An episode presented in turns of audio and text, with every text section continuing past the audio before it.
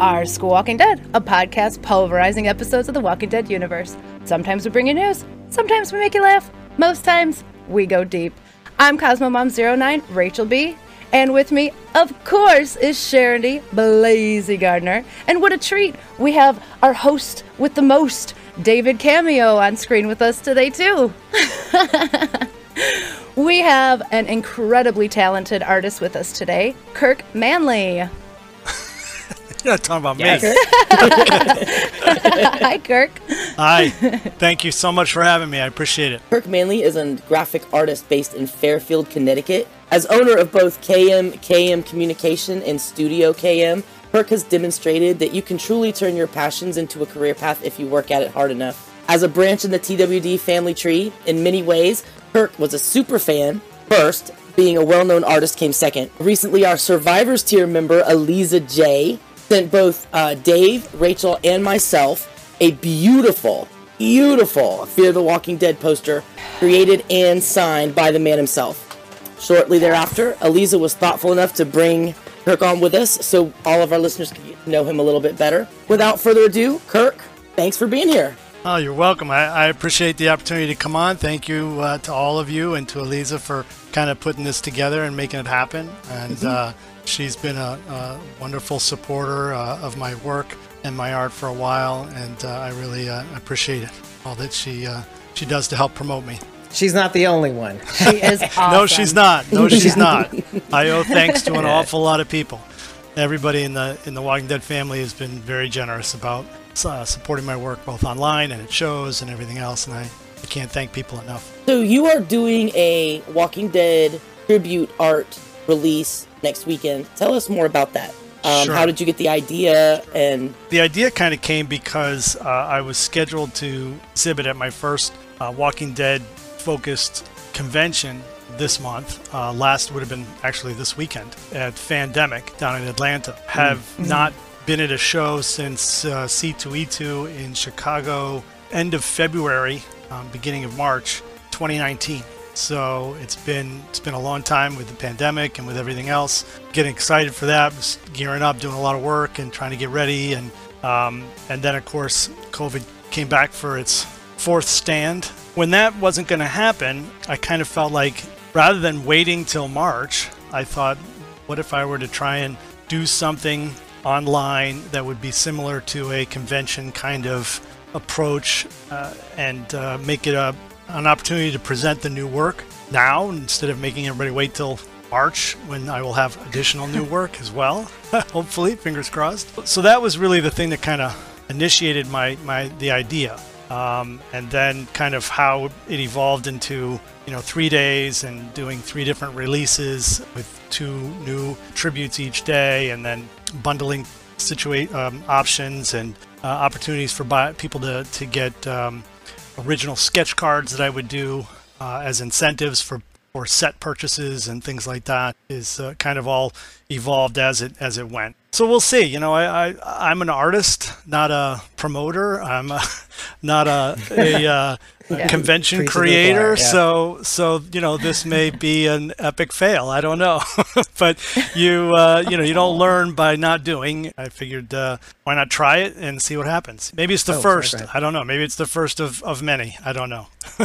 but I've been trying not to show any of the actual uh, tributes because I want it to be a surprise. The first day, Cool. when that goes live, it'll just be the two, but you'll see the other two days, but they'll be blank or they'll have question marks or whatever, and and that way uh, people have to kind of come back and see the next day, and and uh, then of course at the end you- you'll have an opportunity to to get all three days uh, pieces uh, as one group, and there'll be specials incentives that go with that and that kind of thing. But um, no, they they will be full. I don't know if you're familiar with my tributes, but um, what I do is I I take an episode and try to put together what I think were the the main points of the episode or the most emotional arcs. You know, obviously you can't get everything in, but uh, my background is in comic book stuff, so I like to tell a story. So rather than just have one image of one character and the title or something, I like to kind of show a little bit of sequentialness to it, you know, and the different things that on, on the highlights that were for me of that episode. A, a lot of the different characters will will show up in these different prints. That is really cool. Yeah, I've Yeah. seen some of the Ray Bradbury esque, uh, Kirby esque uh, tri- uh, episode tribute cover art, and so Yeah. I, I'm I'm familiar with your work, and I just love how sometimes you'll reach in a different direction with each tribute. So Yeah. for people who do not know, I think I think your website's studiokm.com. studiocam.com and um, there's a link there to my deviantart gallery which has everything that i've done so far it, it's funny because um, it's coincidentally i kind of got into this because of podcasting and uh, Okay, which is okay. kind of which is kind of a weird around the the horn kind of uh, uh, logic but I, I love The Walking Dead. I've always loved zombies. I've loved zombies, the zombie genre, and I, I read the book religiously um, from the first issue and thought the world of Kirkman and thought of the world of how he did the book. Um, it was like a classic zombie book, but or a zombie movie. He took a lot of risks and and just was inspiring. You know, I mean, like taking lead, big lead characters and having them die right like early. it was just like that. You know, that just didn't happen. You know, and and the, the sometimes I'd get so angry I wouldn't want to read it, and then I just I couldn't go. I had to go back. In that vein, though, Yes. because you said that you said it made you angry, but in terms of your background uh, of of reading comics and stuff like that, did you kind of gravitate more towards like you know superheroes versus supervillains, like you know in terms of your classic uh, comic book reading? Oh yeah, my cl- I'm definitely a superhero lover and and diehard fan of superhero comics. Um, have been and always will be. But I've also really been into the zombie genre ever since Dawn of the Dead came out and blew my mind in the 1980s, and uh, have been on board with that ever since too. So you, know, I, I became a big fan of of the book and big fan of the show because of that. And then I got an opportunity to do a podcast called Biters. I started that with a guy, um, Jeff Marzik, who was writing a comic book that I was illustrating with him. And so we got wrapped up in that and we started doing these weekly podcasts of the show. And it, we started in season four, uh, you know, talking about the episodes every week and getting into detail and everything else. It just inspired me to, I just had to do something to cr- visual to it. You know, I just, so I started creating these illustrations of the episode that we were going to talk about.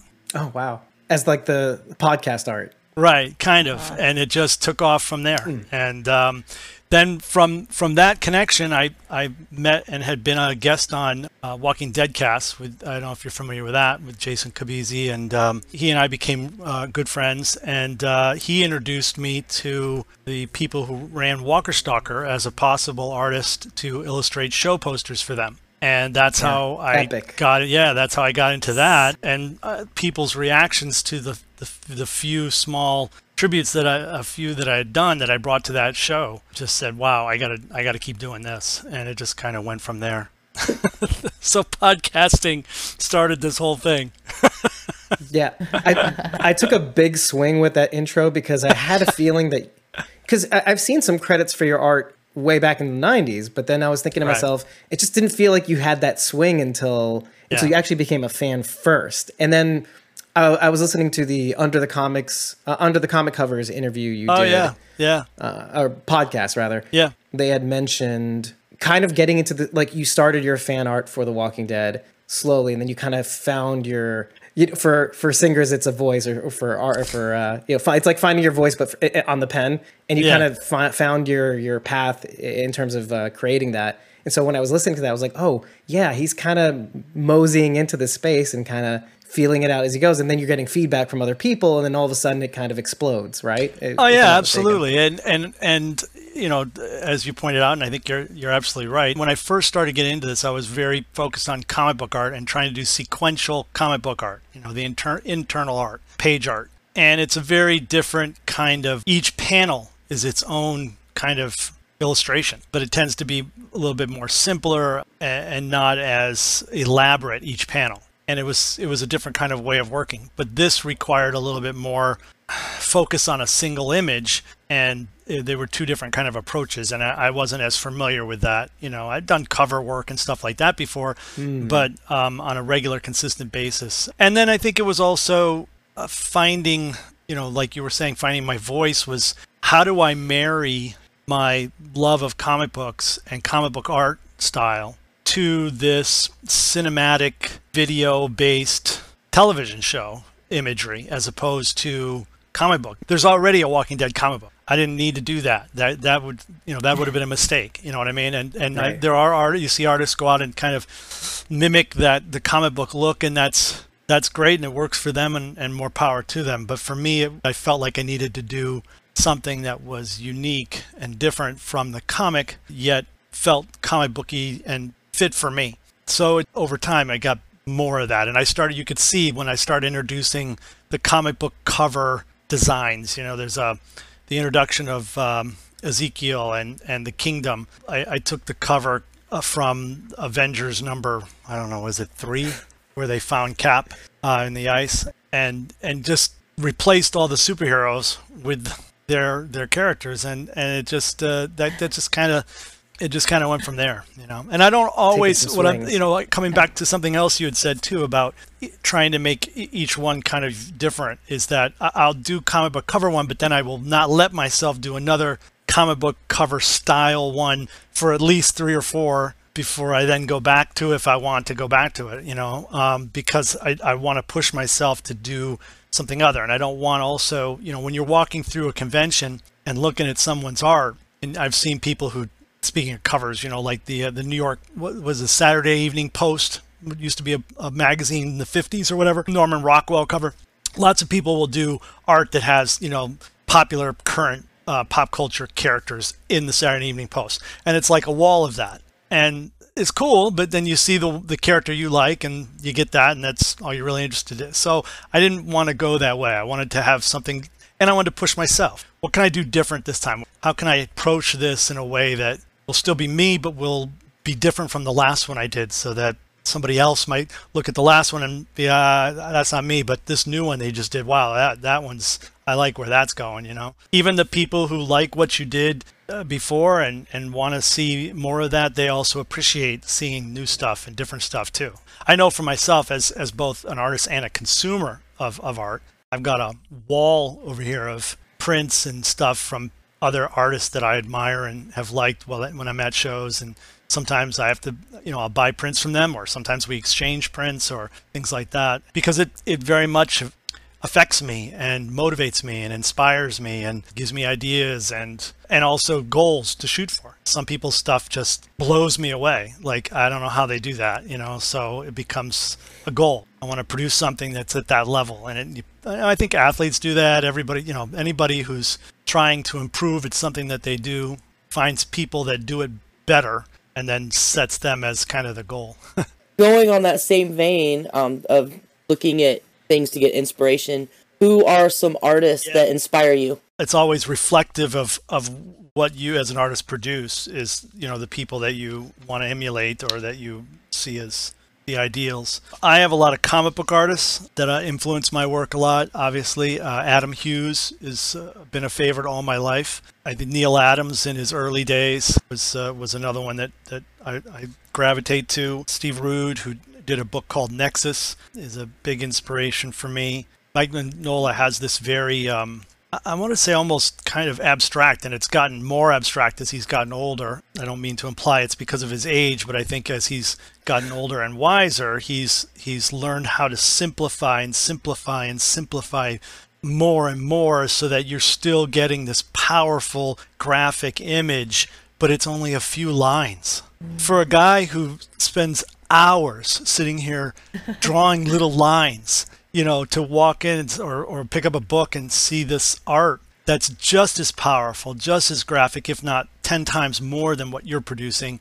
And they're doing it with three times as less lines. You know, it just blows my, it's like, how, how, how? Olivier Coipel is a, a, a more recent one. We talked about, you know, one of other artists' work that I collect. And there's a bunch of artists that I got to meet doing the shows, doing the conventions, and I hope to see again. And you know, some of them have been amazing influences on my work. Rob Prior is a is a fantastic example. You know, here's a guy. You know, we talk about Mignola simplifying and simplifying. Rob is a guy who is started out, I think, as a, uh, photorealistic kind of illustrator, doing a lot of commercial kind of work, and he brings that incredible likeness and reality to the, to the images he produces of, of faces and people but then brings in all this expressive energy with paint and color and technique and it's like boom. I've always been very impressed with his work, uh, and he's plus he's just a wonderful guy. Uh, Scott Spillman, these are also wonderful people, just just wonderful human beings. I mean, Scott Spillman took me under his wing when I first started out at Walker Stalker Cons. I had no idea what the hell I was doing. Helped me, you know, think through how I was setting things up, uh, how I charged, what I charged. I never even used credit cards. He was like, "You got to get credit cards." so it's just, you know, he was really very You, savvy. you gotta get credit cards. Yeah, Come on. And, and in, in a business sense, that that was something that was completely new to me on on that level. But his work is just, you know, again, photorealistic, and as you can see from my own work, that I'm comic book based, but I'm really shooting for likeness and, and realism. So I'm always impressed by those guys that do that. His likeness is there's just nobody better on the circuit. You know, I mean, it's just boom. You know, he nails it. What what makes him different from all the other guys out there that can do realism and likeness is the color. He just this Yeah. the, these expressive purples and greens and yellows and they never feel out of place. They never feel wrong, but they're emotional. Here you've got this simple portrait. There's not a lot of there to be emotional about. There's no zombie coming in from the side. There's no blood all over here. There's no guns being pointed over there. It's just this beautiful portrait, but the color just brings out this energy. And I think it's the green that just makes it eerie, you know, and gives it that Walking Dead kick. So I've tried to look at how I do color. How can I bring color in differently? I think you're going to see in these pieces that are coming this weekend some inter- Oh. some different uses of color for me. I hope that people feel that. Okay. Cool. AJ Moore, besides being just a, an, again just another wonderful person, he's got to be one of the most prolific artists I've ever met in my life. The guy produces constantly, and uh, you know Rob Prior too, but but but AJ just you know every show he's got like 20, 20 30 new images. You know, you know as an artist you only get better by doing. Also, the more people you can satisfy on, you know, when they come to your table. Jason Palmer is a guy who used to do the shows a lot very photorealistic. Benny Miller, Robin Overton, the black and white. Yep, yep. Um, just fantastic uh, artists. Love Uh, those guys. Chris of Inner Demon Cross, you know, they, just great, Yep. great stuff. So those are a lot of my influences too. Comic books, movies, anything that's visual uh, affects me. But in terms of of artists, uh, between comics and my fellow artists on the on the um, convention circuit, the, those would be the, the highlights. Just a follow up on likeness, I, I when you talked about Mike Mignola, which I've been saying all my life wrong, I thought it was like Mike Mignola or something like that. It probably is. Don't don't ever go. Don't ever go by what I say. Holy cow! Yeah, that would be know, the I'm- worst thing you could Listen, do. That would be a I'm mistake to the of epic I- I don't know. proportions. let's break even and call him Mikey. Yeah, Mike. Mig, Magnolia. Yeah, That's right. So, um, so w- what I noticed immediately about your work was that I hope there Mike doesn't hear this. Yeah. Oh, I hope he does. I hope he does. Mike Magnolia, look us up. So, what I noticed about your your work is there is a little of that in there because what I noticed is that your ability to capture a general countenance, let's say in faces, but with as little line as possible, Yeah. or a little as little lines or, or colors or whatnot. You just happen to capture the essence with as little as possible, and I, I, I that's the one thing I. I mean, this is not limited to the people you see every day and every week, because when you're looking at the fan posters from all the conventions, it's also the people uh, on the circuit like us, like uh, formerly BMNY Deadcast, like uh, now Beauty and the Beasts. I have to say it like that because it's hard for me. But you know, guys like that, and uh, I think Jason and Karen and, and all those guys. Um, you know, it's so it's not limited to just you know, oh, I see this guy every week. I have a general sense of what their what their features look like. No, it's people you don't often meet and you don't Right. often see in person. Right. So I, I'm very impressed with that. Yeah. Well, thank you. Yeah, I think that as my work has, on, especially on these tributes, I was a penciler. You know, I was pretty good at penciling, pretty solid. But uh, then I started doing this comic book work, and I, you know, I had to start inking my own work, and I was hiring friends and people in the industry that I know that to do coloring to, to get it done. And then I was like, well, that's costing us money, and we're not making much money anyway to begin with. So, you know, I'm gonna have to start coloring myself. So I start doing that, and so I introduced that. And you can look if you go and look at the early work. You know, if you go back to that Deviant Art Gallery, you can see some of the very first couple of ones that I've done, and you can see it's just there's been a huge change. and it's uh, over time and it's just because of getting more and more comfortable with the tools and then also just trying different things experimenting and then developing a, a, a style. And again uh, you only do that by doing. The more i did the more i started to develop a style. And when it came to like faces and likeness yeah i used to have a lot of lines. And and when i when i first draw it i still do a lot of the times. But now I go in when I go to color and I'll take those, first of all, I'll take those lines anywhere within the body and I change them from black, which is the traditional comic book black outline, flat color underneath. I change them to a darker color shade of the skin tone. So now they start to meld into the body and the figure and um, uh, look softer, look a little bit more realistic uh, most of the time, a lot of them end up getting eliminated anyway. I end up erasing them or going over them with the paint as I work with color to define the shape and the the eyelids and the style and the shadows. And you know there are very few shadows on anybody's face at any time that are solid black. As you start to, to learn that as you're doing more and more painting it just gets more and more further away from the original line treatment. If you look at my early work it's all black lines flat color underneath, and now it's very much painted and painterly uh, in terms of style. Evolution. so, Kirk, you had mentioned earlier um, some of your artwork depicts specific scenes from episodes. Yes. Do you have a Do you have a favorite scene that you've created? It's hard, you know. It, when you, again, I say this yeah. to people all the time about about my art. They was like, "Well, what's your favorite one?" Uh, the one I just did right, right. But that oh, won't okay. be tomorrow when I get done with this one. so that's how it, it kind of goes. Because when I look at a new piece, I've okay, I've I've I've, I've improved on this, I've improved on that. I, I'm no longer making this mistake. This looks good. Blah blah blah blah blah. Okay, I'm much happier with that. Then the next time I do it, I look back at the other one uh, uh, when I'm working on a new piece, and I'm like that's bad. That's bad. That's you know, I'll say, yeah, exactly. You start seeing exactly all these things here. Oh, I wish I could have done that differently. Sometimes when I go to print these, you know, I'll fix things. I, I don't necessarily tell people, but I'll be like, that ear is wrong. You know what I mean? So, but anyway, so. Um, so some We've I feel I feel ba- yeah I feel bad that you know there's some people walking around with an early copy and some with a later copy.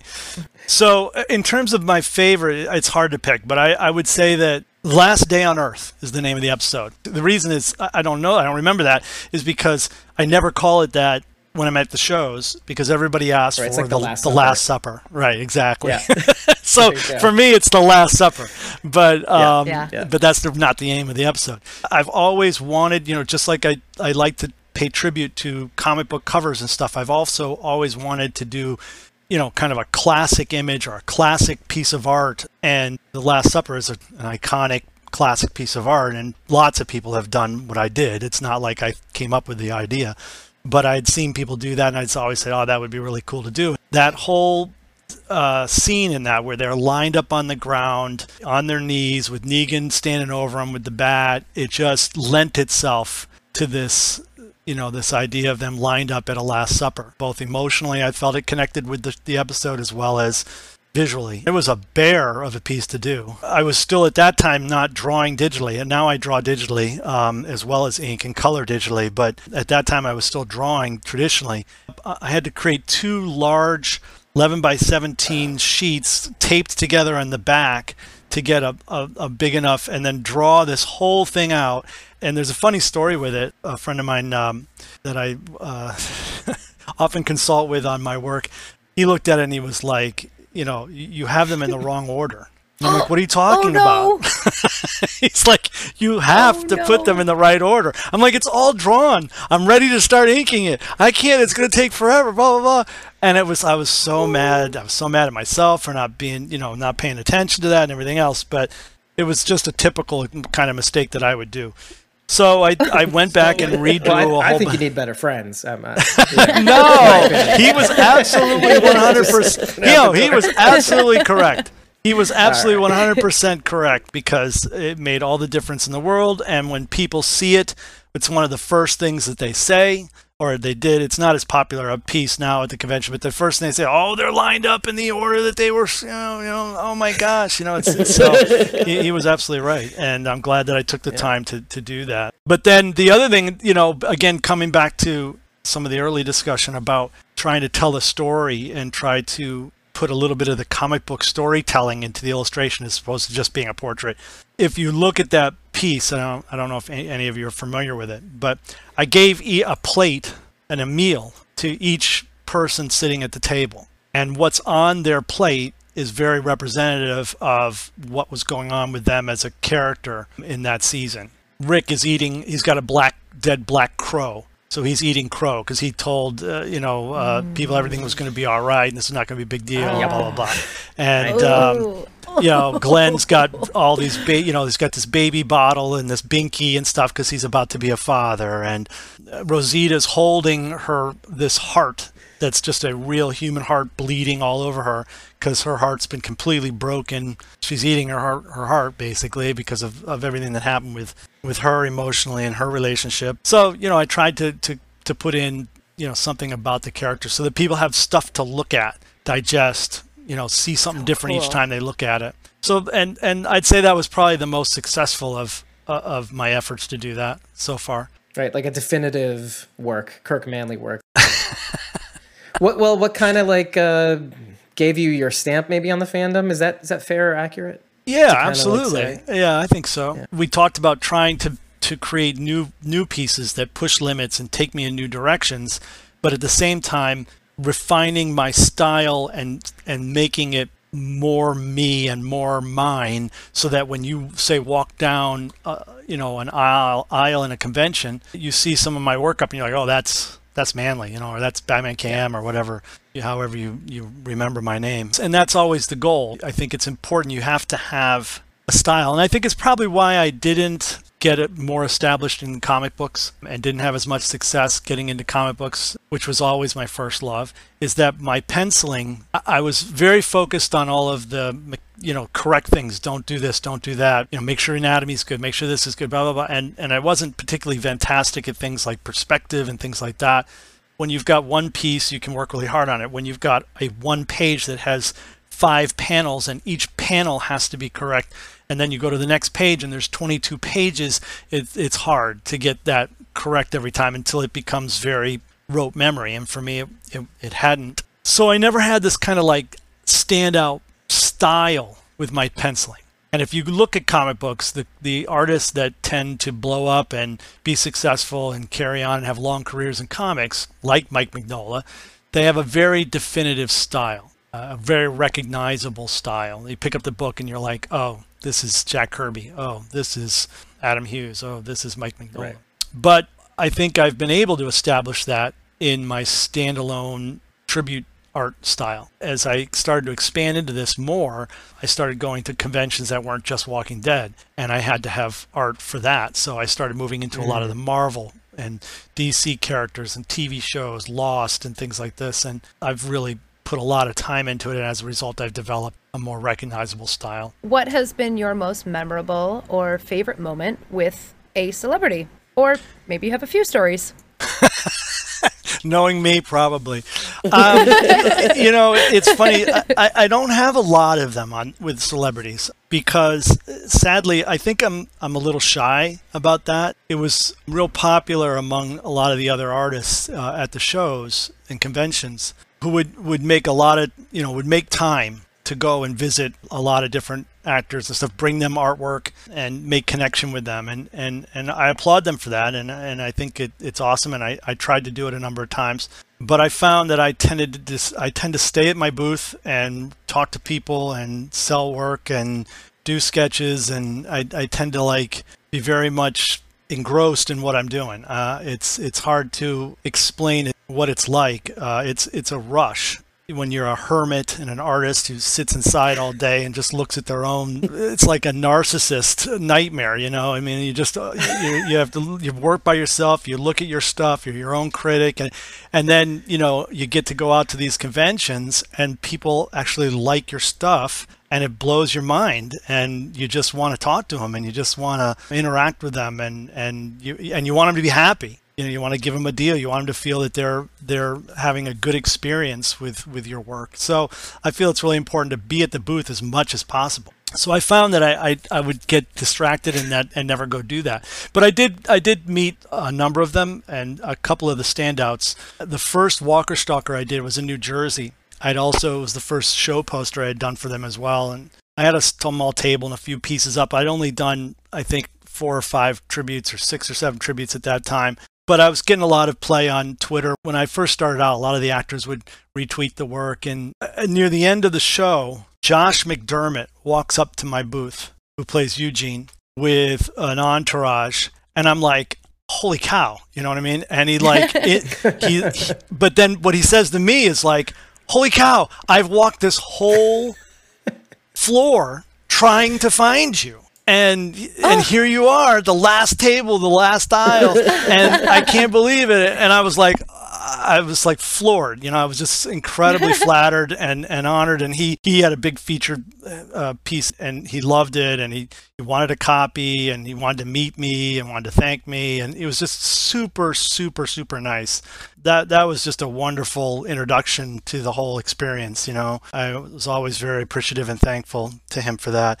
The other was a similar situation at New York Comic Con. I had a table and it was near Image Comics uh, Greg Nicotero had been over there, I guess, signing books or something. And as he walked by my booth, he saw my, you know, the stuff and he pointed at it and he came over and he introduced some stuff. We talked, shook hands, he took pictures. He, you know, he said he'd seen my work and, you know, loved my work and blah, blah, blah, blah. And, and uh, wanted me to send him some pieces and this, and it was just so flattering and and uh, you know you you kind of working like I said in your little hole and you don't realize that you know these other people that you admire and look up to and and uh, everything else are, are seeing your stuff. But uh, you know i've met a number of the other actors at the show. I, there's some that uh, i make sure to see every time um, and you know they're just wonderful people. And everybody everybody i mean there's not been one person that i've met that is associated with the the show and whether from the production end of it or from the, the, the casting people, you know, the actors, that hasn't been incredibly nice, generous, warm, friendly. It just goes to show, I guess, you know, to make a good make a good show, you got to have good people. so, you know, and they've got it in spades. If you've all gone to the shows and, and met people, you you've had similar experiences, you know. Yeah. Yep, definitely. Yep. yeah. But I, I was smiling like a goofball while you were explaining your booth experience because I'm hearing Rachel, aka Cosmo 09 in my head. You should get out of your booth and go to some of these. yeah. Talk yeah. to some of these um these actors. Go and, walk and around. Go yeah. walk around. Please walk around, Dave. and uh, and I feel like you and me are similar. First of all, in that respect, like okay, there's a rush in talking to somebody about the show. Like for right. me, obviously, because it's that's what we do. Right. And uh, and, and just really getting to tell people what we do, and and and not only that, but just oh, I know you, and I've listened to you. It was like, oh yeah, well, I like that you listen to us because that helps. exactly. And then and then we exactly. talk, and then yeah. But, but the other part of that is is the other half of that is that I prefer almost talking to people rather than celebrities, and it's just my opinion because like I feel like I I do a lot more connecting. There's a little bit less of that shyness, let's say. And I'm more in the business of, I think, talking to the people and getting to know what they think and, and mm. picking their brain on certain ideas and mm. what they really thought about this versus what people say they liked about that. And, and right. I just find I like to talk to people, like what makes them, what drives them. Because I, I, feel like we talk to celebrities enough, you know? Or like oh, we, absolutely. I, I, but I think it's a little different eh, because, you know, I'm creating work that is emulating their characters, that's portraying mm-hmm. their persona.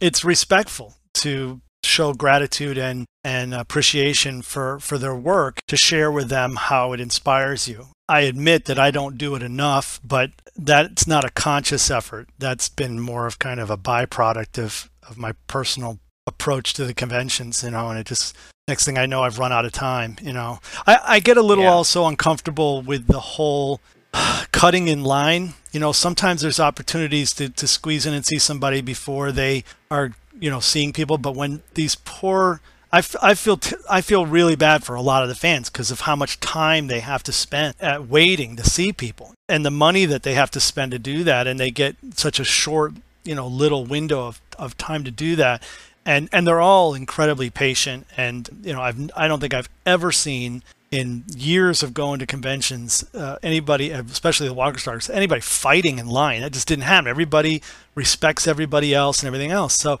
you know, then this artist walks up and like cuts through the line and the per you know and and gets to jump right ahead and take two minutes of the time that you're waiting. It just I was very uncomfortable doing that. So when you know when I would see people in the aisles, I would stop and talk with them. You know if they're going to and from, or um, if it was before they started seeing people, I would try to coordinate it that way. And sometimes mm. you know actors would come to my table, and I would then of course stop what I'm doing and and and and let them know how I feel about their work and their incredible talent and everything else, and how inspirational they've been to me.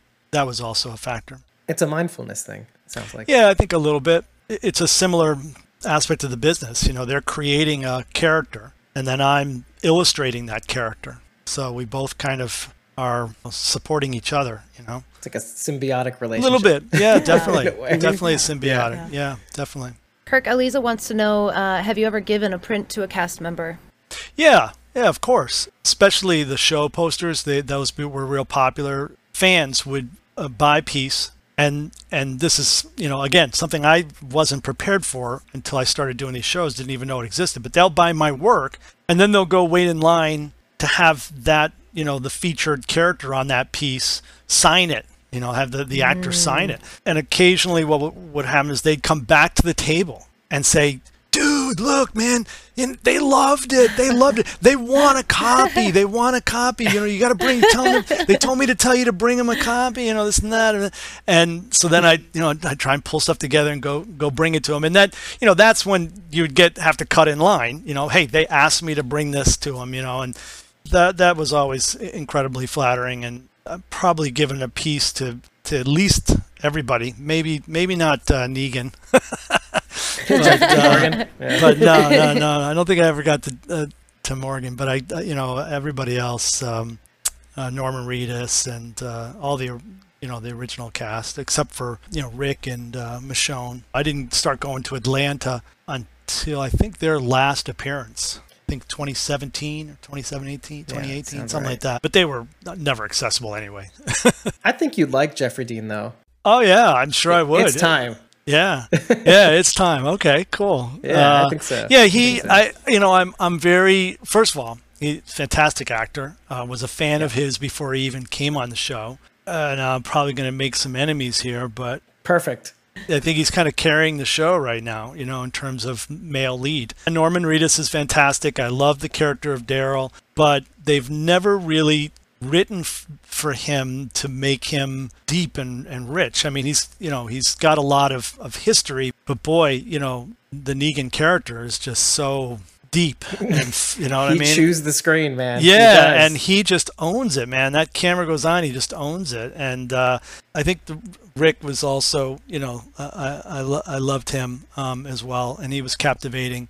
Andrew Lincoln. You know, I think he he's fantastic. Uh, I, I think also uh, Danai Gurira, it's just incredible and captivating. And but uh, right now, um, he you know he's he's he's it, and I would I'd, I'd love to meet him. Yeah, he's fantastic. Reedus seems like the the king that refuses the crown in a way. you know, you see him on, but he kind of keeps it so subtle and down low and true to the character that he just doesn't try to gobble up the time and the screen. Yeah, no, that's an excellent point. That's an excellent point, and and uh, I think that's very fair. And I, I hadn't thought of it like that. But his character is a withdrawn, kind of introspective um, loner. It's kind of a, a lone lone wolf that doesn't give them a lot of opportunity. Yeah, to to kind of take charge and be a you know a heroic leader. And and that's uh, so that makes it hard probably for him to, to kind of get that kind of focus on his character. Right. That's a good point. Hopefully, that answers Eliza's uh, question.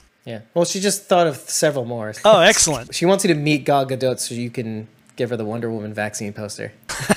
and I, I, I um, kind of want to be there when that happens. Actually, now that you mention it, that would be awesome. Actually, yeah, that's okay. Can yeah. I just be, ride, ride your coattails? Thank you, please. yeah, but I'm curious. I'm curious how that how those will be received. Um, I I didn't do those with the intention of selling them. I didn't do them um, with the intention of bringing them to shows. They were purely uh, something I, I decided to do because I, I wanted to contribute. I wanted to somehow be a part of the solution and not just a victim uh, here, you know, of COVID and uh, the pandemic. That seemed like a great way to, to mix what I do with uh, a power, you know, a powerfully important message that was really the the whole point of it was to try and do something with my art that would be a positive effect on the pandemic. You know, I'm a very political person, but on social media, I try to stay totally neutral as much as possible. and gotcha. um, so, but I couldn't just sit, just I just couldn't sit back and not do something. And you know, I feel strongly that you know we have the the means to put this to bed and be done with it. And um, you know we're we're at odds with each other so much politically that we're not able to accomplish this very simple task of getting vaccinated and knocking this thing out like we've done with so many other diseases and um, threats to our society. That's what the motivation was for doing it. Also, to keep busy, to keep doing art, to keep doing portraits, to keep doing my stuff and trying to not lose touch with it. Now, I mean, should I have been continuing to do tributes and uh, pieces to the Marvel uh, Disney Plus shows? Absolutely. But I'm sure we're all we've all been grappling with the pandemic and and the proper use of time, and it was really hard to not get distracted. So that was kind of my solution. Uh, but yeah, I, am curious how how those will be received. If should I bring them to a show, I assume that uh, there will be a lot of people that'll be pumped about it, and then there'll probably be some that will not. Maybe, yeah. Pumped in a different direction. Yeah, that's that's okay. I think what's great about them is, uh, you know, even for somebody who may be a vaccine skeptic or whatnot, it, because over the over the past I don't know year, I think a lot of people have said, please get vaccinated in a way that seems almost like rude and shameful and like shaming people who don't do it. The way you did it was, oh, these people are getting vaccinated. Right. They're, you're not saying, right. I mean, you're saying, please get the shot. And you're right. doing it in a way that's cool and approachable, you know, and, and says, you know, this is just what I think and I'm expressing it in my medium. It doesn't mean you're a bad person if you don't, but it's it would be great if you did. And I think that's a good message. Right. And that was and that was done purposely. And because it's very comic booky focused in terms of the heroes. I mean, I've done a number of the Walking Dead characters. I even did the two Super Bowl quarterbacks um, before the Super Bowl last year. So it's not only uh, superheroes, but that's pretty much what I've been doing because the whole concept was, you know, be a hero. And to be a hero, it can be as simple as getting vaccinated because it was comic book, I put in word balloons and tried to give them, you know, kind of funny little things that tie to their characters, you know, like Wolverine's, like you know, get the shot, bub, you know, and things that he would say, and uh, and then that kind of evolved more. Again, you know, coming back to kind of the tributes and the the meals that have their little character. I just started, how else can I get some some other things in here so there's more to look at, so there's more characterization going on, and uh, so I started adding tattoos to everybody yeah, that was great. and it was, like, you know, and it's like Daryl was the biggest challenge because he's just covered. You know, he's a Carol, Beth, and Laura. He's got the dog, you know, and uh, Connie, and uh, who's my personal favorite, by the way, um, yeah. for him. I Say think it without I think, saying it. Right? Yeah, I think yeah. the, the the but I know I'm I'm I'm probably aggravating people there, so I'll keep that to myself. But um, uh, you know, it is funny though. It is funny how how people are so invested in in that. You know. In, in the, the relationship that he you know who he and partly that's the show's fault you know because they just they don't, they don't really let him get with anybody it's like Right. It's like, come on, you know. It's turned into my favorite part now. Everybody's like, I'm watching. Like, Sharon and I are just popcorn and just watching everybody get mad about them not being together. It's like, it's great. my, saving my popcorn for a different ship. Thanks. A, different hate bag. What? Anyway. well, I guess yeah. I guess shipping shipping is just such a big thing. You know, it's just become yeah. in, in, in, this in, a, in the last ten years. We've been talking about the Negan Maggie tension. Let's just call it oh, tension. Oh well, jeez, holy yeah. cow! Yeah. No, please, that would be. Oh my god. I don't know. It'd be a I don't know if I, I don't know about that. I don't know about that. The car crash in slow motion. Oh. It's crazy. oh my God. You, I can, I can see the tension though. You're right. You know, definitely. But wow, no, that's uh, that's no good. That's no Yeah. good. Oh, I hope Rachel, don't go Rachel's dying inside. Her insides are rotting as we speak.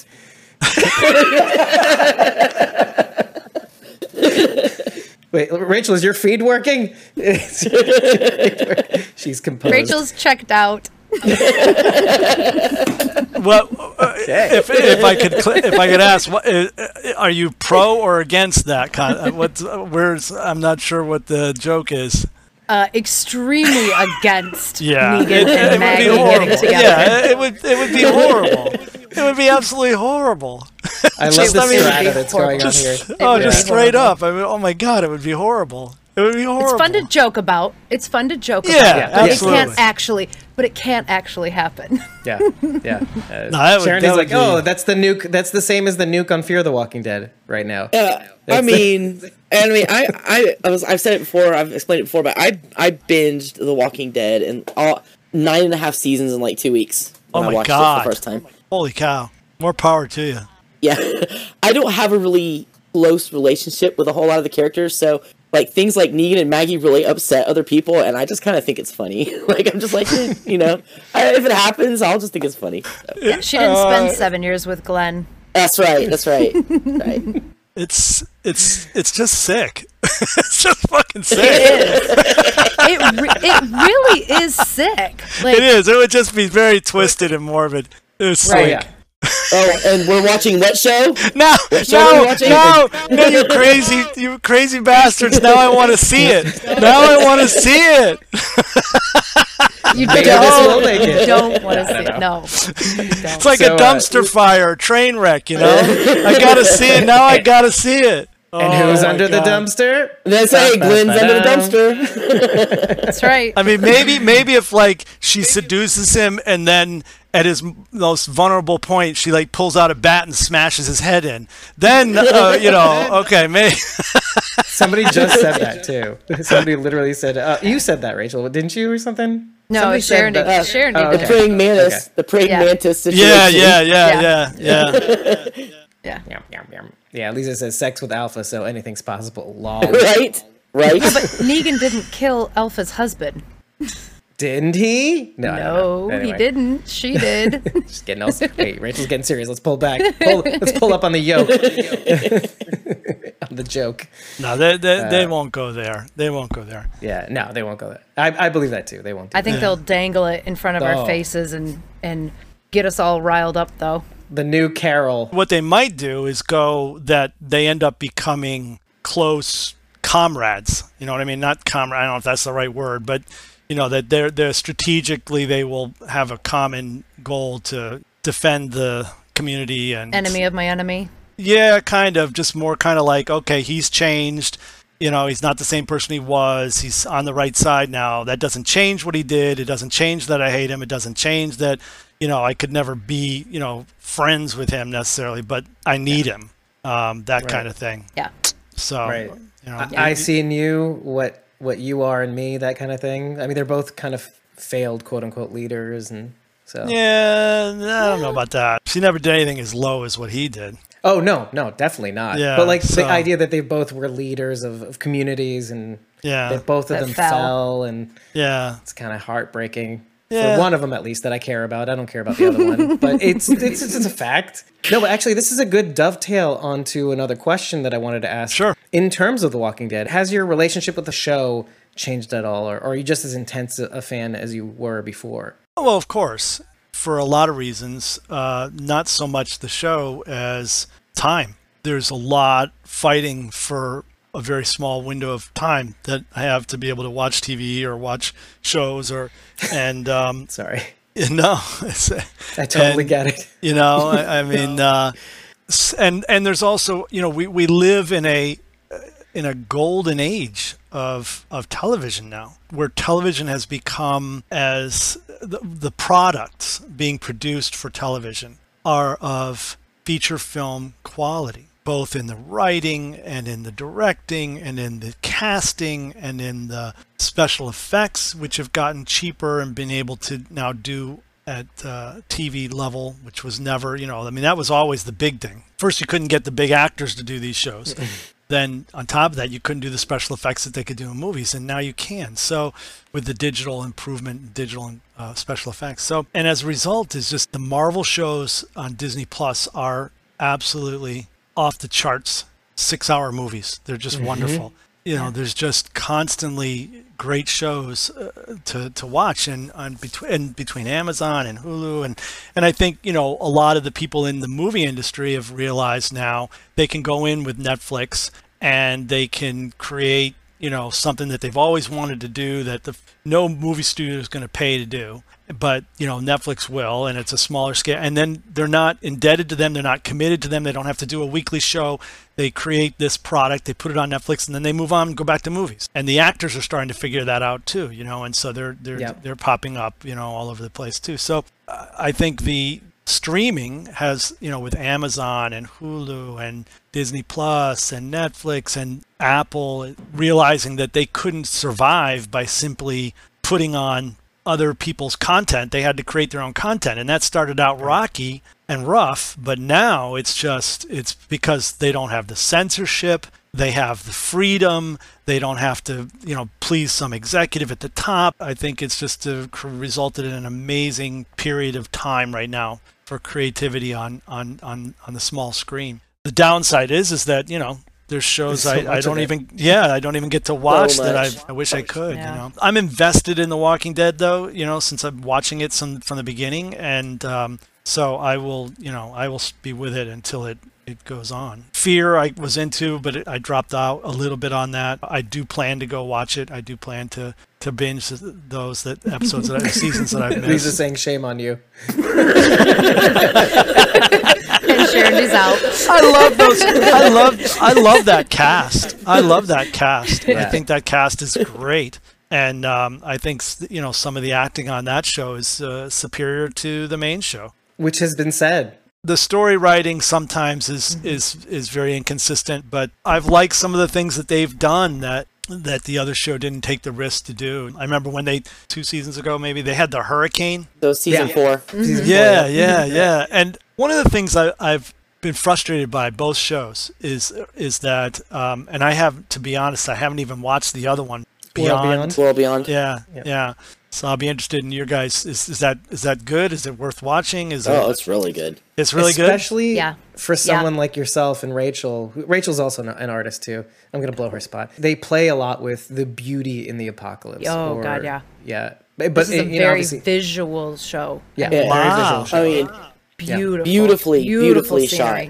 Cool. I love, I love that. playing with color. Yeah, and kind of merging the walkers into the, the landscape. Uh, landscape. the environment. Yeah. Yeah. Ah. Yeah. Really good. Yeah. So with interesting. Wow. Now I this is the last season, right? They're only doing the what, the two or three two, two yeah. seasons. Mm-hmm. Yeah. Was that always know. the plan? Yeah. Was that always the plan? Or yeah. Uh, yeah. Yep. Cool. With the wow. occasional Gimple going, uh, eh, maybe a third. Mm, yeah. Dangle that in front of us. Yes. I love Scott. I'm invested in the show and I will definitely see it see it through. There's no other show like it. Something I haven't enjoyed about the show when you say in terms of my interest waned. The thing that, that it did did start to happen with it more is it became a bit of a zombie apocalypse soap opera. That part of it I don't I don't enjoy as much. Not that it's got to be action 24/7, but sometimes the the soap operiness of it it just drags. I can see why that is also probably part of its attraction. You know, I mean soap operas are very addicting. What's going to happen this week with my characters? And oh i like my characters you don't like your character you know this so you know what i mean? That and, part uh, of it yeah i could do yeah, that, yeah. yeah yeah. So i get it. I mean they're trying to please a lot of people. And i think it's hard too after this many years how many different ways can you kill a zombie how many different ways can you create a zombie scary environment you know, or threat and not have it seem like like the one from last season. That's a tough challenge and and they've risen to it most for for the most part. Plus, you know, the zombies have as they deteriorate more become less of a threat and now it becomes more as a result kind of like, and I think that's very realistic. I think if there was a zombie apocalypse, that's what would happen. We used to live in a world where there were apex predators much higher than us. And, you know, you lived with wolves that hunted you, and you lived with bears that hunted you, and you lived with lions and tigers and stuff that, and you worked around that you would do the same with this. You know, you wouldn't go out at night alone. You would fortify properly. You would have, you know, systems in place. And so that threat would get less and less. So then what becomes the threat is the communities and the people and the politics and the infighting. And as a zombie lover and zombie movie lover, that's not as interesting to me.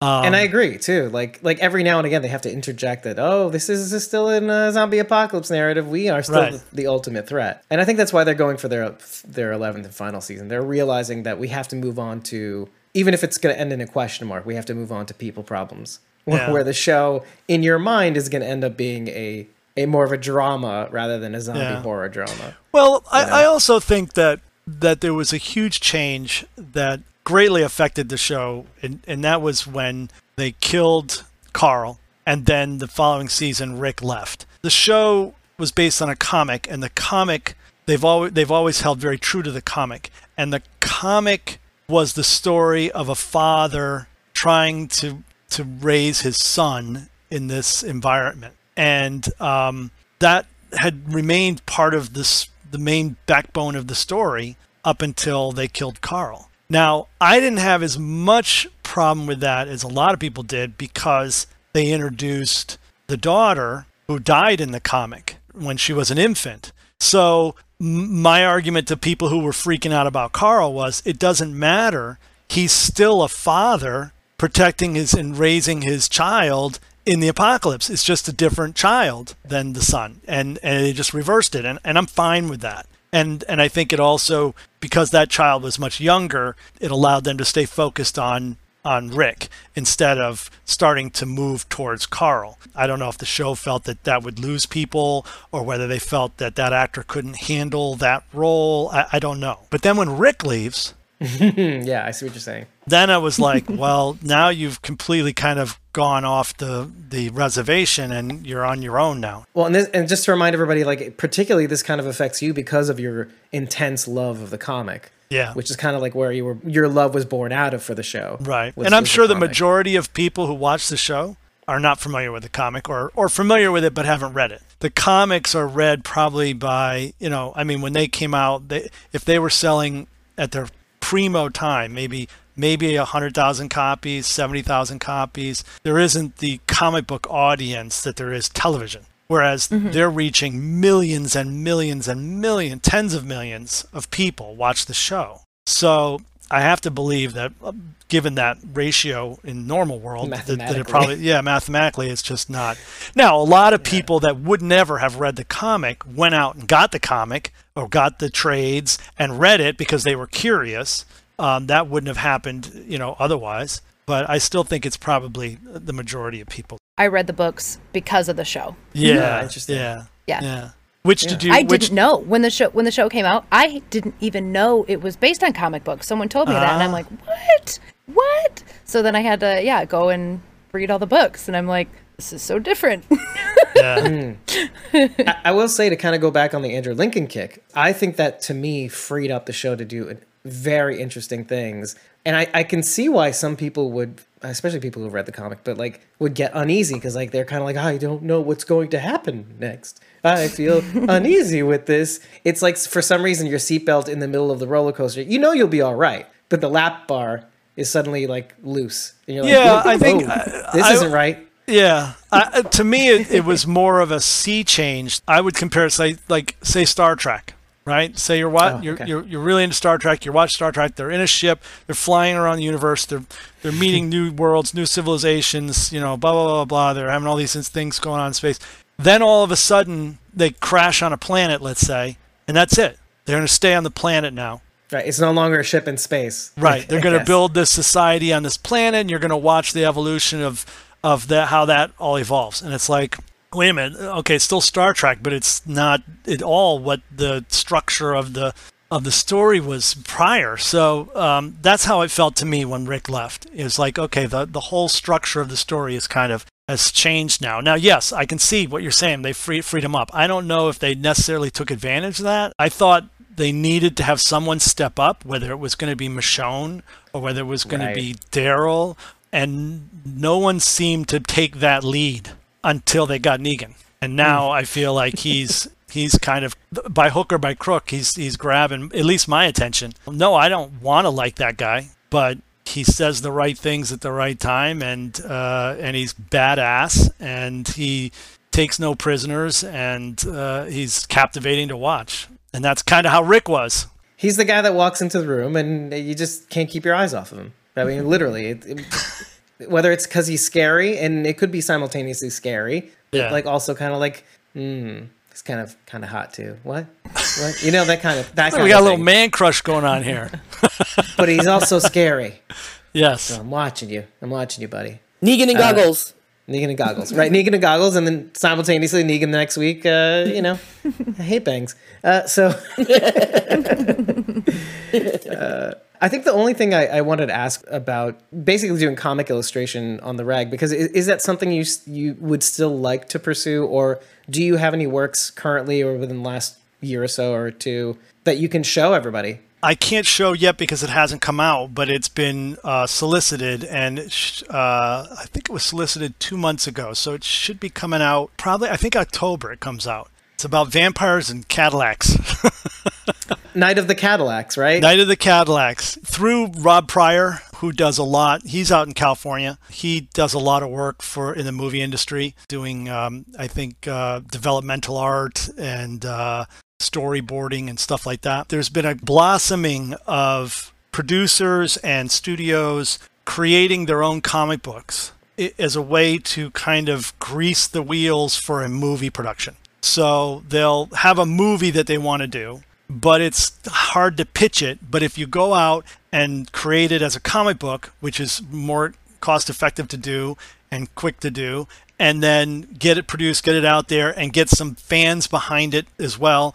But then bring it to life in 2D you can go in and make the pitch a lot better and a lot easier and kind of show, hey, we've already established that, you know, this is a product that people like and da da da da da. So I was approached by a producer out there that, that works with Rob and um, he came with this idea for the uh, Night of the Cadillacs. I don't want to give too much away. It's it's basically about um, vampire gangs that exist in an alternate kind of universe, and they have a means at a certain time of the year or a certain time of I don't remember if there's a years involved or if it's yearly. I can't remember off the top of my head. But they can come through this portal and come to hunt basically in our universe and our planet for a period of time while that portal is open. And um, it's kind of a cool concept. It was a lot of fun to draw, a lot of fun to illustrate, and I got to do everything. Yeah, I drew it, I inked it, I colored it, I did the lettering um, the entire the entire piece. It was funny because they came to me a few years ago with this and wanted some poster pieces, and then he wanted three short stories that were only two or three pages each. It was three or four. It might have been four. They were three pages each, so it was like 12 pages total or whatever. And they were of different gangs and what they were doing that night or whatever. But it was just kind of like to give that pitch concept like here's what they would look like and here's what they would be doing and this is what they would be driving and it's it's very uh, it's into a lot of really cool visuals you know you know one group draws these big Cadillacs and they're so cool from like the 70s and 80s, you know, and other ones are all on bikers and other ones are all riding bicycles and stuff. So just really cool stuff, you know. Their transportation fits in with their overall style as a gang too. So it was visually, it was really cool. I was really into it. So I did those. And then they came back and said, you know what? Is there a way for us to put this together since you've already done these 12 pages and create a one full story that we could go two books in? So we got Jeff Marsick, who wrote my comic Z Girl and the Four Tigers, which was a piece that a book that I did uh, independently with him. He helped take this screenplay and work it into a, a, full story that for over the two issues along with another writer that that they were working with and then i went and added additional pages and we made some adjustments to some of the original pages so we ended up with two full books about 20 i think they're like 20 or 22 pages each they got together with a company called scout publishing which is a new comic book publisher right now. Hmm. Worked out a deal with them, and they're publishing it. So it's exciting. So yeah, I'm still you know trying and looking to do more in that vein, but there's an incredible amount of competition for that work. What was nice about this too was being able to to do the color because I could bring some of what I've taught myself from doing the tributes into the work. So um, Oh, that's awesome. yeah, yeah, I think it, it, it came out pretty cool. I look forward to seeing how it's received. For the audience, uh, you can get Z Girl and the Four Tigers still on Comixology as well as Scam, which is something you worked on as well, I think it was. Yeah, Scam, when you self publish, you start to kind of get into a group uh, of people that do that kind of stuff and you kind of you know connect with a lot of people and and reach out to them for advice and contact ideas for printers and things like that and distribution strategies and stuff that you don't get to learn anyway but by talking to other people that have done it so I, I connected with them on some things and then they came to me and said they were doing this um, collection of short stories and they had a this scam character and they put it together and um, did a whole bunch of short stories in a collected trade and i did one of the installments For those who don't know, Scam is uh, the way they build it was uh, if if mutants were like Ocean's Eleven, essentially. That's how they build it as. I think it was right yeah, yeah. Awesome. A heist Yeah. with powers. And I highly recommend Z Girl and the Four Tigers. It just sounds like a very interesting uh, take on a zombie protagonist. Well, and we don't know, as from what I heard, we don't know if she ends up being the the demise or the or the savior, let's say, character, the you know of the Right. series, right? If I'm not mistaken. And there's a lot of lore in it too, like like real life lore. Yeah, you know, it's disappointing because I think if given a little more time and financing and energy, there was a, a lot of potential for that book. And and I mean, there still could be if we were to pick it back up. But the zombie stuff was hot when we started that. You know, it was really hot. Walking Dead had just kind of started, and the Walking Dead book was really big. But I wanted to do something different with zombies than what what was traditional. Just having zombies be the villain was was just kind of it was tired. It was done. So we decided to to make the zombie the hero. And she is like a thousand year old zombie character that's been trained by Lao Tzu, yeah. so we brought in a lot of like mystical stuff and Chinese history, and then she was paired up with these four tigers, which were uh, spirits of warriors. That um, whenever they perished, their spirit would seek out another host and bring them back to the group. So the group stays together for like a thousand years, fighting de- demons and monsters, very much like Hellboy and the BPRD type of deal. And they're part of, they work with the uh, a governmental agency and all this kind of stuff. So I was very influenced by Hellboy at that time. She had this tank and these way to rehabilitate herself or heal herself so that she wasn't constantly rotting away.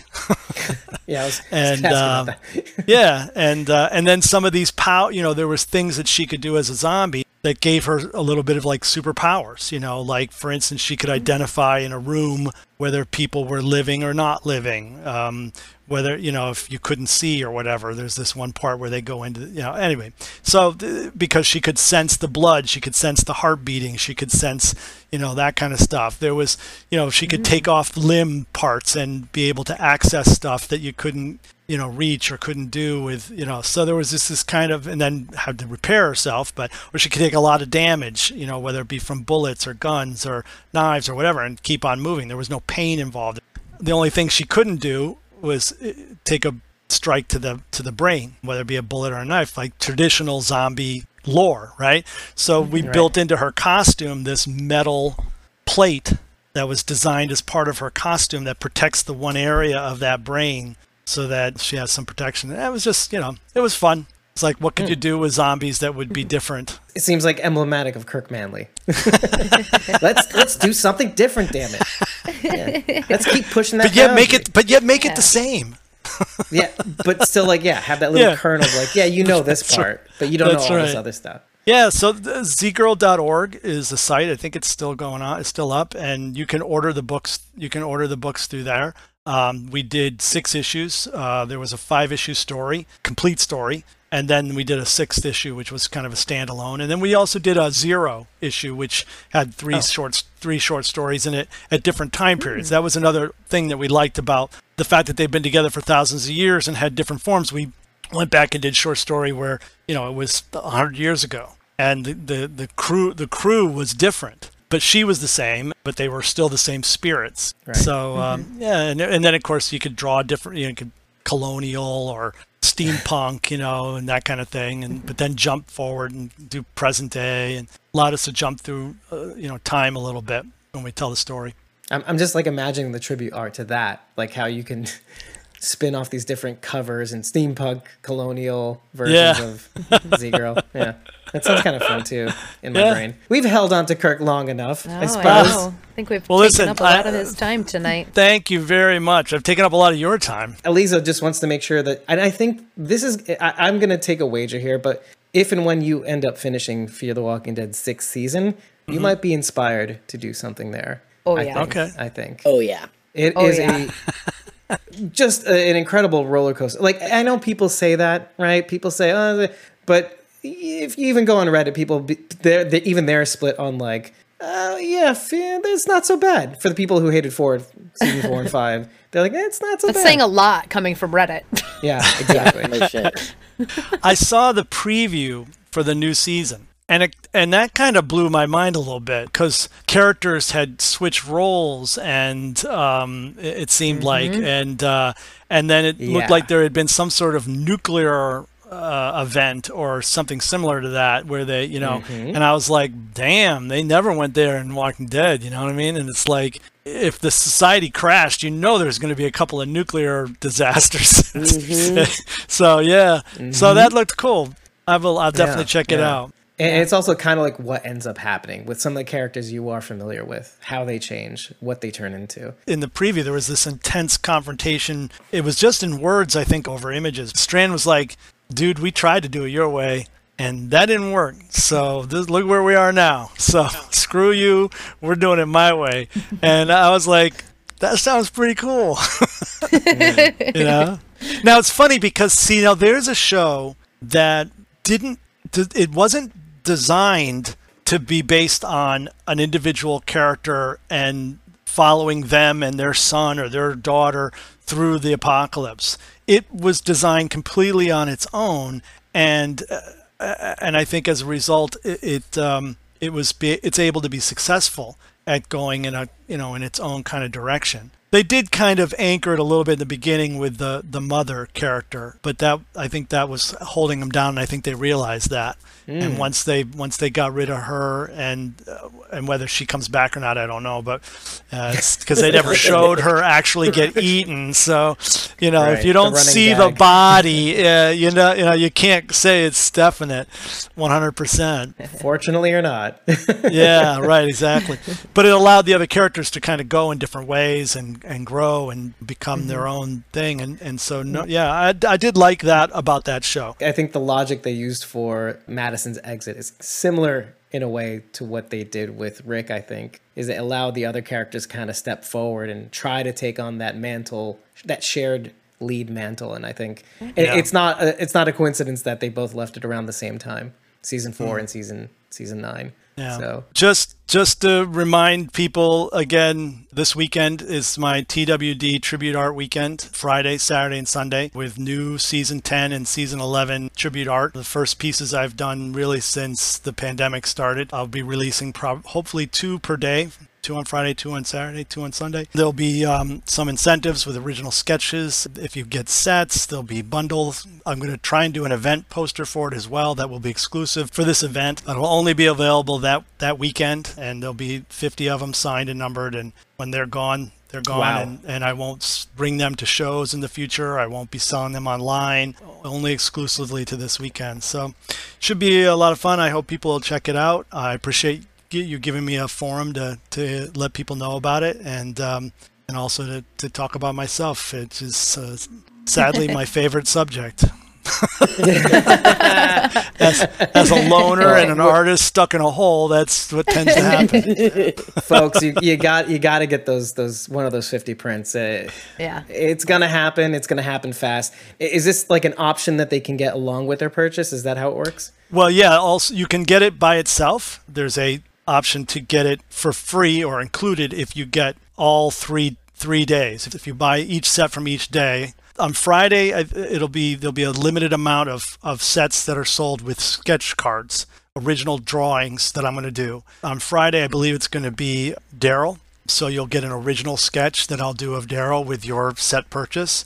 And on Saturday, it'll be your choice uh, of Carol or Michonne. And on uh, Sunday, if you buy the set on Sunday, it'll be Negan. But if you choose to get the, the, the bundle deal of all three sets, you'll get all three of those sketch cards as well. As well as the show poster, I'll throw that in as well. So there'll be a lot of incentive to get all of six. i wish you the best of luck with it i think i think this is such a terrific idea and Thank uh, you. seasons seasons 10 and 11 are monster seasons many people regard them as like so far one of the best seasons uh, of the walking dead history I mean, there's always classics like one, two, and five, and six, and well, you know, all of them. But then, but then, you know, season ten rolled around. It was this epic, epic tale that uh, that Yeah. really grabbed a lot of people. I think it was, and I think I think they'll see that in your work. Thank you. I hope so. We'll see. As I've uh, said many times tonight, you only learn by doing. So, you know, I'm going to give it a try and we'll see how it goes. Hopefully it'll be success and or at least enough of a success to want to do again, you know, and then hopefully Yeah. get better get better each time. Let me just say please be patient and understand that I'm not a show producer, I'm not a promoter, I'm not I'm not a website designer, so um, you know, there, I'm sure this, uh, you know, there will be lots of bumps, and um, I hope people will be patient. You're, you're a nice a nice enough guy. You, you've earned that equity, I think, I believe. and if not, you have a, a patrol of soldiers who are ready to, to stand by you. I think so, yeah. Especially Eliza right there in the chat. That's right. Kirk, I want to thank you so much for being here. A special thank you and shout out to Eliza J for making all of this possible. Everyone, everyone needs to go over and head to at Batman KM on Instagram and Twitter so you can check out more of Kirk's work. Make sure you are absolutely following him so that you know exactly when this tribute art is available. There are a lot more ways you can contact Kirk, so make sure you check out our blog and find out all the different ways you can get a hold of him and get your special tribute art. Thank you guys very much. I really appreciate the chance to come on. Thank you for being here. Thank And- you for my thanks. pleasure. sitting and talking with us. And it's Yep. fair to say that um, they should also stay tuned on studiokm.com, right? To see the latest update in the Yep. book. Yeah. So Yep. that they can see when it goes on sale. All right, guys. Thanks so much, Take Kirk. care. Thank you very Thanks, much. see you Thank you. Take care now.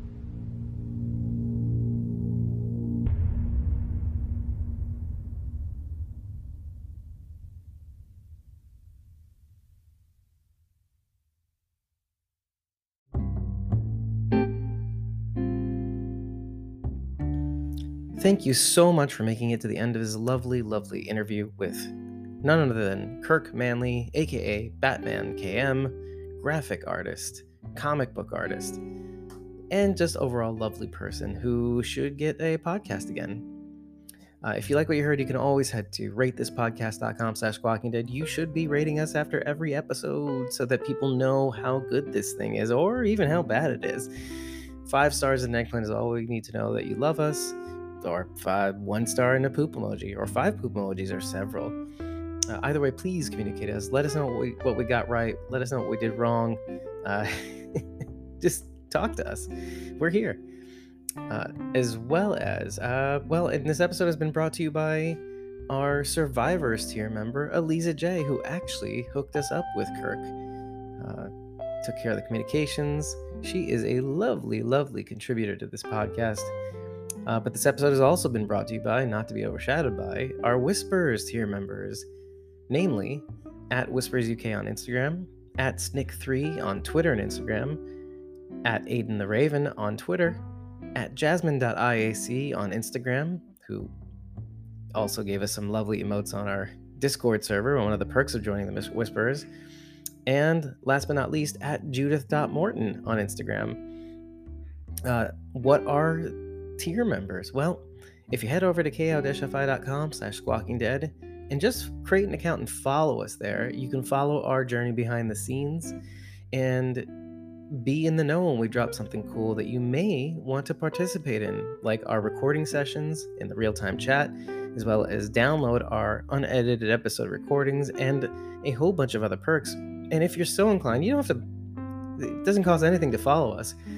And if you're so inclined to actually dip your toe in the waters, you can always tip us for $3 and get $30, sorry, 30 days of access to our supported back content. And if you join one of our membership tiers, the party just keeps on going. Uh, the Whispers tier has a bunch of perks as well, and the Survivors tier has all the perks, including the ability to join in our episode breakdowns on camera. I've been your host, David Cameo. It's been great, great, great to give you this episode. I hope you've enjoyed it. I'll see you in the next one.